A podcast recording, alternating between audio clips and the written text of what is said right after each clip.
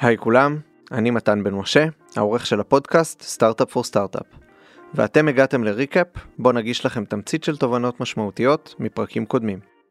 הריקאפ הזה עוסק באימפקט, ובדרך שבה המפתחים ב-Monday עובדים כדי להבטיח שכל שורת קוד שנכתבת, נכתבת מתוך מחשבה על איך הם מזיזים את המחט, ולא סתם לשם העשייה עצמה.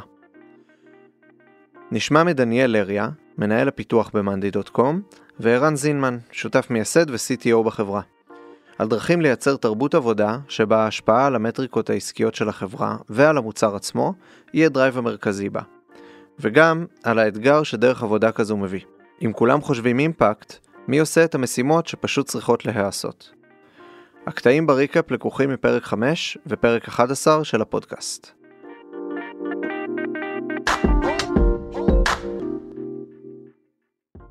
דבר ראשון, בוא נבין מה זה impact. טוב, אז אה, אני חושב שקודם כל ב-impact אז יש את הדברים שהם אה, יותר ברורים, זאת אומרת, אה, אני חושב שבבסיס impact זה משהו שמשפיע על ה-KPI של החברה.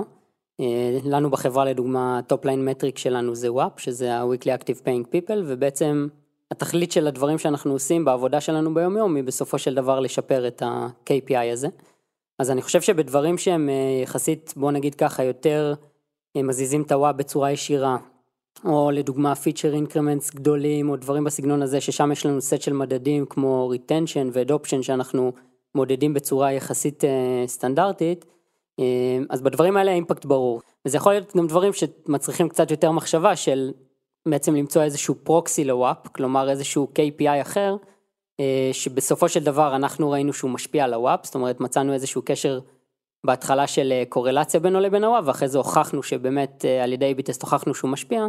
אה, אבל אני חושב שבבסיס זה לנסות ליצור תרבות פה, שכל מפתח, מה שמניע אותו זה רק איך הוא מזיז יעד מסוים, איך הוא מצליח לעשות שינוי שהוא מדיד, ושאפשר בעצם בסוף, כמו שאנחנו קוראים לזה, שינוי בעולם האמיתי, כן? ולא שינוי של... משהו סינתטי כמו כמה שורות קוד כתבת, או כמה deploys יש ביום, או כמה קומיטים עשית, או כל מיני כאלה מדדים פיקטיביים, או המדד הפיקטיבי שהוא ה, לפי דעתי ה-pitfall הכי גדול מכולם, שזה ה-story points, כן? או כמה story points עשית באיטרציה.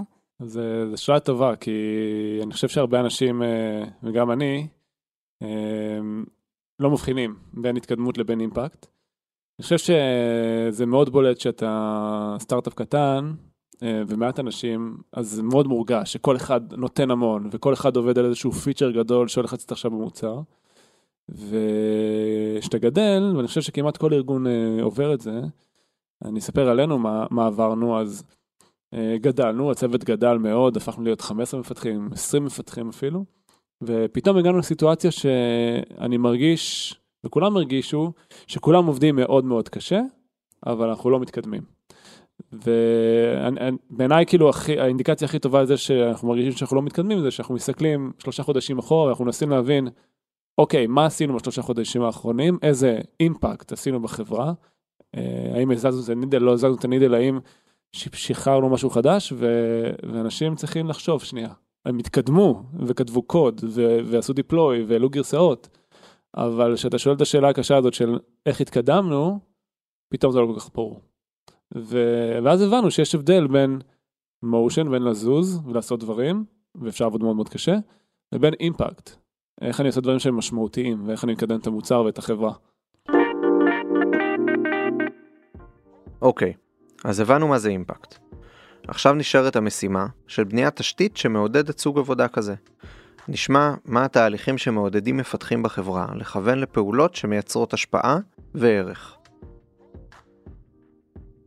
אמ, אז אני חושב שבאמת אה, הדבר הראשון, ומבחינתי הכי חשוב, זה לשתף את התמונת מציאות עם כולם, אה, בצורה כזאת שאין אה, אין מנהלים נגיד ששומרים קלפים קרוב לחזה או דברים בסגנון הזה, אלא באמת לשקף את המציאות ולתת אפשרות להבין את התמונה כפי שהיא.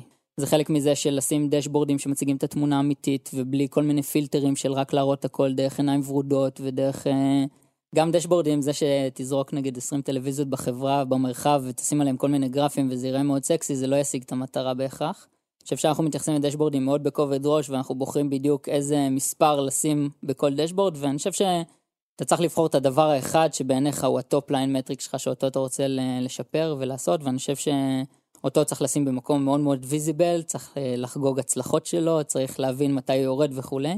אה, וברגע שעושים את זה זה יוצר המון המון פוקוס אצל כולם.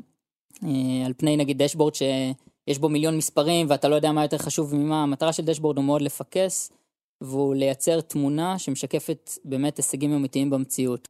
מהמציאות. הרבה פעמים קורה לנו שבן אדם מגיע, חושב שהוא עושה משהו מדהים, פתאום הוא מודד את זה והוא מקבל כאפה, כי הוא מבין, וואלה, לא עשיתי כלום. לא שינה כלום, ואז זה שומט את כל הקרקע מתוך הדברים, ואז מתחילים מחדש ואומרים, אוקיי, עכשיו איך אני מזיז את זה? ובאמת הלקח הכי משמעותי שלי זה אולי שני דברים, זה שקודם כל מאוד מאוד חשוב שנבין מה הדברים הקונקרטיים שאנחנו מנסים להשיג ומה אנחנו מנסים לשפר במוצר. אה, והדבר השני זה באמת אה, להגדיר יעד ואז לעשות את המקסימום לקראת היעד הזה על פני להגדיר uh, מה אתה רוצה לעשות ולחשוב כמה זמן זה ייקח. אני חושב שזה יוצר המון המון פוקוס. אנחנו עכשיו uh, תמיד מדברים על MVP, על מה הדבר המינימלי שאתה יכול לעשות ולהעלות אותו, ואני חושב שגם אנחנו עדיין חוטאים בזה, זאת אומרת בכל MVP שאנחנו מדברים עליו עדיין אפשר לדעתי להוריד אותו בחצי. Uh, ואני חושב שככל שנעשה את זה יותר טוב אנחנו גם נזוז יותר מהר, זה גם... הרבה פעמים נותן לך להגיע עם דברים מוקדם ל-production, שאנחנו מאמינים שזה הפידבק הכי משמעותי שיש, זאת אומרת, היה לנו בעבר המון המון כאבים סביב אה, שיחות שלמות שמתנהלות על דברים, מה עדיף, מה כדאי אה, לעשות, וזה דברים שבדיעבד, דקה אחרי שהעלינו אותם כבר הבנו שעשינו עבודה לא טובה, או הבנו שעשינו עבודה מאוד טובה, והיום אנחנו מאוד מאוד מנסים, קודם כל לעלות, גם אם זה משהו יחסית רזה, גם אם ברור לנו שיש עוד דברים שנרצה להמשיך, ואם הדברים שחשבנו שבהם צריך להמשיך, פתאום קיבלנו אותם כפידבק, אחלה, ולידציה מעולה, אבל הרבה פעמים גם זה משנה לנו לגמרי את מה שאנחנו חושבים שידענו. לא כל המשימות תורמות לאימפקט באופן ישיר, לפחות לא בהסתכלות ראשונית. אז מה עושים לגבי משימות פיתוח קטנות יותר, משימות שוטפות, או פשוט תיקונים קטנים שמישהו חייב לבצע? קודם כל יש דברים שהם, שצריך פשוט לעשות אותם ועושים אותם, בסדר? זה כאילו אי אפשר לצאת מזה, זאת אומרת יש דברים, יש, בכל דבר שאנחנו עושים, אה, יהיו דברים ויהיו משימות שצריך לעשות, כי פשוט צריך לעשות וזה ברור. אני חושב שנגיד אה, אם ניקח אה, דוגמה קונקרטית, אז אה, נגיד השקענו המון עבודה בלהיות GDPR compliant, וזה בעצם משהו שהוא, את יודעת, לרוב האנשים ולרוב הלקוחות שלנו זה לא מזיז, אבל אני חושב שא' יש המון כאלה שכן. ודבר שני, אחד הדברים שאני מאוד אוהב שקורים אצלנו זה שעל הדרך שאנחנו עושים את הדברים האלה, גם אם זה דברים שכביכול אנחנו מחויבים לעשות, אז אנחנו מנסים להבין איך אנחנו נותנים דרכם עוד added value, כלומר, לא להשאיר את זה רק אה, טוב GDPR, אה, V וכולי, אז כל דבר שאנחנו עושים שם, לראות אם אנחנו יכולים על הדרך כבר לתת משהו לכל ה... לכל ה-customer base. אה, לדוגמה ב-GDPR, עד ה-GDPR אז יש לנו 14 days trial בעצם במוצר, ו... שזה מסתיים, אז עד, ה... עד בעצם שהגענו ל-GDPR היינו חוסמים את האנשים והיינו אומרים להם אוקיי, עכשיו או שאתה משלם או שאתה בעצם לא יכול לגשת ל-account שלך לאיזה תקופת צינון כזאת ו... וחוזר חלילה וב-GDPR אי אפשר לעשות את זה כי אתה צריך בעצם אם אתה שומר את ה-subscription לשמור על value תמידי. אז במקום ככה להתייחס לזה כאל מגבלה אמרנו טוב בוא, בוא ננסה לעשות טסט שאפילו משפר את ה-conversion בסוף. אה, ומה שהגענו אליו זה לעשות גרסה שהיא read only בסיום הטרייל.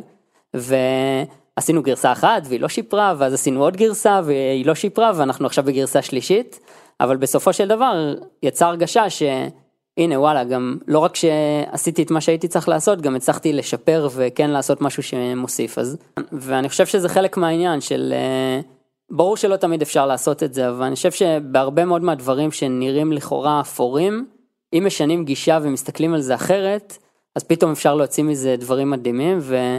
אני חושב שבפרט יש אנשים, לא יודע, כל אחד אולי יש לו את זה מהקונטקסט שלו, אבל יש אנשים שלא משנה מה הם עושים, פתאום זה נראה הדבר הכי מגניב שאפשר לעשות. אמ, וזה קורה בהרבה מאוד דברים, זאת אומרת, אה, זה גם באיך שאנחנו מתייחסים לקואליטי ולבאגים, שאנחנו משתדלים אה, להוציא מהם את המרב, ולא רק אה, לסמן עליהם וי של תוקן, אלא להבין למה זה קרה, אולי אם זה customer request, איך מונים אותו לפעם הבאה וכולי.